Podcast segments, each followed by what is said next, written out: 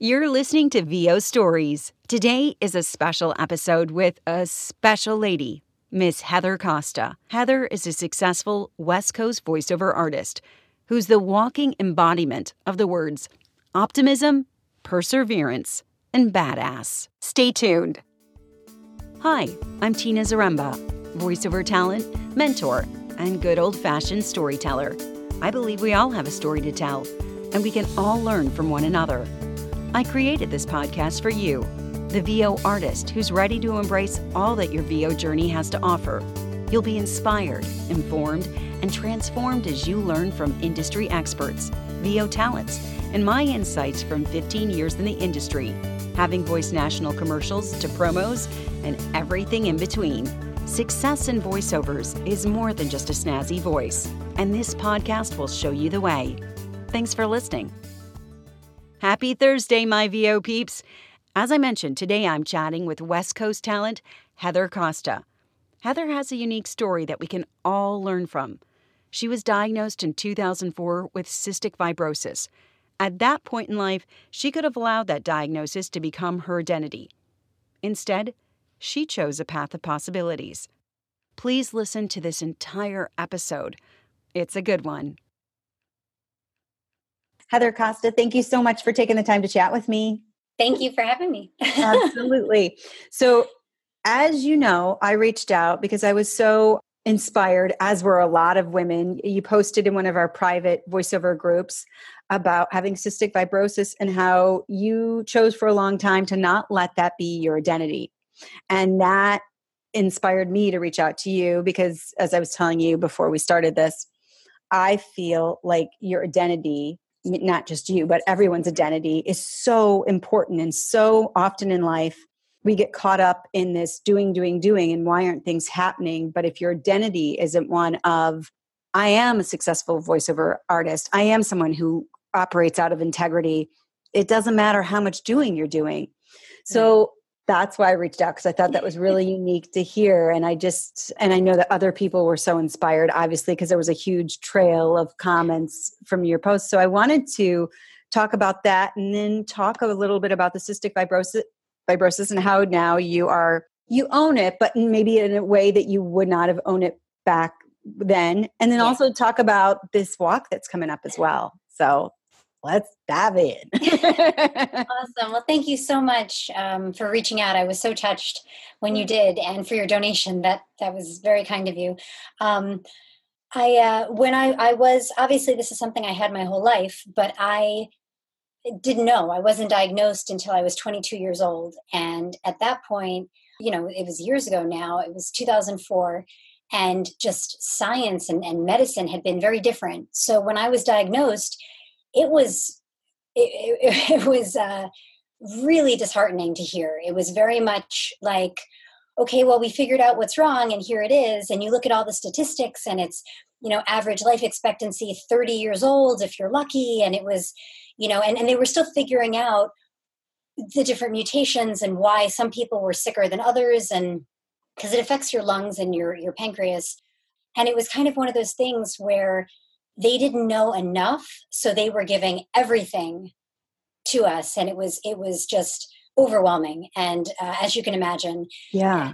and, um, it got to the point I, I, mean i had been sick throughout my life since i was a child but uh, it came to a point right when i was diagnosed that i kind of hit a um, like the bottom if you will for me for myself. Like it the worst that I'd ever been. Um, because growing up, I'd have episodes of being sick and we never quite knew why. And then I'd get better and, and life would just continue on, you know, so everything was fine. You know, my poor parents, uh, my sister was also diagnosed with cystic fibrosis a year before I was. And then I have another sister who's just a carrier. And uh, you can imagine our poor parents how guilty they felt mm. absolutely not their fault. They were carriers and they had no idea. Um, so, because this wasn't something that was uh, diagnosed at birth, it wasn't on anybody's radar. Nobody was thinking this could be what it is. So I, you know, I, I'd be sick for whatever reason, whatever we thought, and uh, then I'd be fine. And in 2004, I got really sick. And all of a sudden, someone was like, huh, well, maybe this there is something else going on and and because my sister had just been diagnosed a year prior and they had the same kind of reaction of like huh well this is weird. Let's look into this. It uh the diagnosis came and also i was never able to bounce back from that. So you know i was dealing with a lot physically mentally. I had to make major changes in my life as far as my diet and and just emotionally dealing with it all. And um, my husband was amazingly supportive and we just kind of figured it out as we went. But i was so i was so scared it may sound silly but i was I first of all was trying to make sense of it all. I was trying to like digest what this meant and all this information they were throwing at, at us, you know. And I had plans of living well over a hundred, and I was like, mm-hmm. "What are mm-hmm. you giving me?" You know, like what is this? Mm-hmm. And because it's a progressive disease, and it was kind of like, well, I refuse to let that be what my future is. Like, no, like I I have big plans. Like, you're not going to take that from me. And of course, even now they they can project they you, you know they put you on lots of medications to slow progression. And there are people that you know are in there there was an 80 year old that was recently diagnosed. So mm-hmm. it's like oh this person was sick their whole life and hey let's now we know what it is. You know and then there are heartbreaking stories of children that never never made it you know that that that passed away very very very young. And it all has to do with the mutations of the of the disease and and just many other factors. So so anyway i was very i was scared by it and i refused to i refused to let that dictate what my future was going to be. So where did that come from? That's like so interesting because there's so many people in our society myself included who can fall into this learned helplessness yeah in a victim I, mode i think i just i had too much that i wanted to do i had too much that it, it would get in my way and even now when i have days when i'm sick uh, you know, my husband thinks it's hysterical. I'm just like, I don't have time for this. You know, it's like, I can't ah. deal with this. Or I'll give myself, okay, fine, I'll take a day and I'll be in bed and I'll work from bed or I'll just relax and watch TV. And when you get sick, you know, whether usually pancreatitis will knock me down for a week. And you know a couple days in i'm like all right I'm, I'm done with this. And when you get sick you can't eat anything. You're on all these crazy medicines. You're on you know liquids. And uh, so you have no energy. But you're like no i'm gonna i'm still i'm still gonna keep going. And i think even though i had this internal conflict of you know i'd be in the hospital for you know a week or so and i and i needed that support. I needed to be like, hey, send me, you know, happy baby videos or something. I was nervous that it would make me appear, I don't want to say weak, but just not capable of doing my job and, and being a voice actor. I was worried that then the second somebody saw me like that, no matter how hard I proved that I still was capable, that that was the image that they would have. And so I just kept it private. I just kept it quiet, and and uh, only people very close to me knew. And I would get up and keep going. and you've created an amazing life for yourself and an oh, amazing oh, career. You. I mean, I love the branding, first of all, that you have on your website. I was like, oh my God, I love it. It's so fun and whimsical. Thank you. So, when did you decide that you were going to start incorporating into your story that you shared with people um, fibrosis. Well, so in 2004 is when I was diagnosed. 2006, I started sharing it still very, very privately, and only because my husband was like, "Well, we can do something." Like, like, like, don't. He was so supportive and encouraging of like, this isn't this isn't necessarily a bad thing. Now we have answers and we can do something with it and uh, he ran the New York City Marathon in 2006. And he's like, I, we can raise a lot of money. Like we can use this as a fundraiser. We raised, oh gosh, I think it was like $3,500. It was something amazing. Yeah. And that was the first glimpse of, okay, this, this, you know, we really can make a difference. And then over the years, you know, as my health ebbed and flowed, and, and there were some years in there that were really bad, as, you know, finding new medications and as you know, as I guess I've gotten older, it was just my body figuring things out.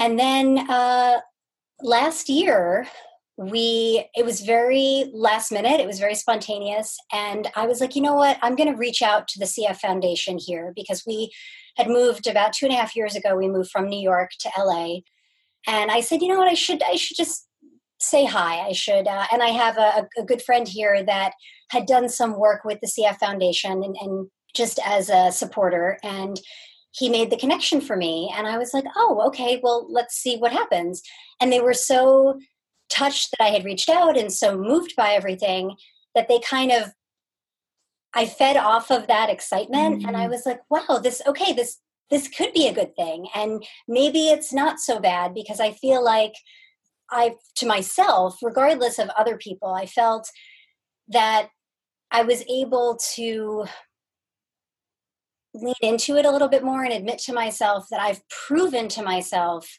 I can do this. And no matter you know how many days i'm down or or how i'm feeling there's always a solution. There's always a way around it. And you know it's what do they say? Like what uh, obstacles make you stronger. Like it's all in how you how you perceive them. And so it was very last minute but my husband and our two sons we decided to do the great strides walk uh, a year ago and because it was so last minute we it was just the four of us walking and we we raised uh, you know a decent amount of money which felt great we were like, okay, you know what? I, I think we can do this. Like maybe next year we go bigger and we share it with people. And I was like, oh, I don't know. Like that's like putting it out there, you know? Like right. And, uh, and he kind of looked at me like, well, yeah, why not? Yeah, and I was like, okay. and so, of course, we knew we had the dates, you know, on the calendar. We knew when it was coming up. And uh, we started telling just different people and mentioning it. And then I was just like, all right, you know what? Go big or go home. And I started reaching out to uh, clients and, and agents and, and yeah i went like i said go big or go home and i was like you know what Th- this is eh, fine whatever what was their um, response like they were just like oh i had no idea this is this is amazing thank you for doing this and i want to be there and i want to support you and and uh, many people have signed up to walk with us and and donations are coming in daily and um, so when um, the walk uh, june 1st in june santa monica 1st. And if folks want to um, donate or if they want to be a part of the walk, where can they go to learn about? So I can give you a link that will send them right to our team page. Okay, um, awesome.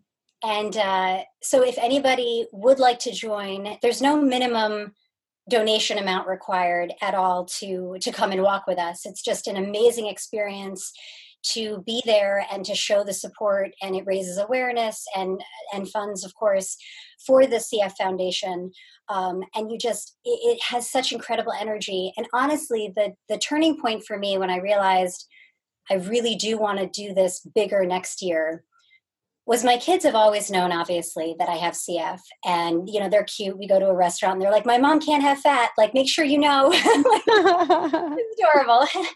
You know, and they know, oh, mommy's sick, and they come and they hang out with me in bed, and uh, you know, they they know the different medicines and and um, whatever the the lung stuff that I need, and it's awesome. But seeing them experience the Great Strides Walk last year, I can't even put into words what that felt like because it was they had such a look of proudness and being like, wow, we can really make a difference. Like, we can help these people. And they're seeing these kids with CF and these adults with CF, and they're just knowing, like, oh, you know, my mom has this, but she always gets back up. And like, I feel like, you know, they're they're runners and I run with them. And for them to see that by doing that, it makes me healthier.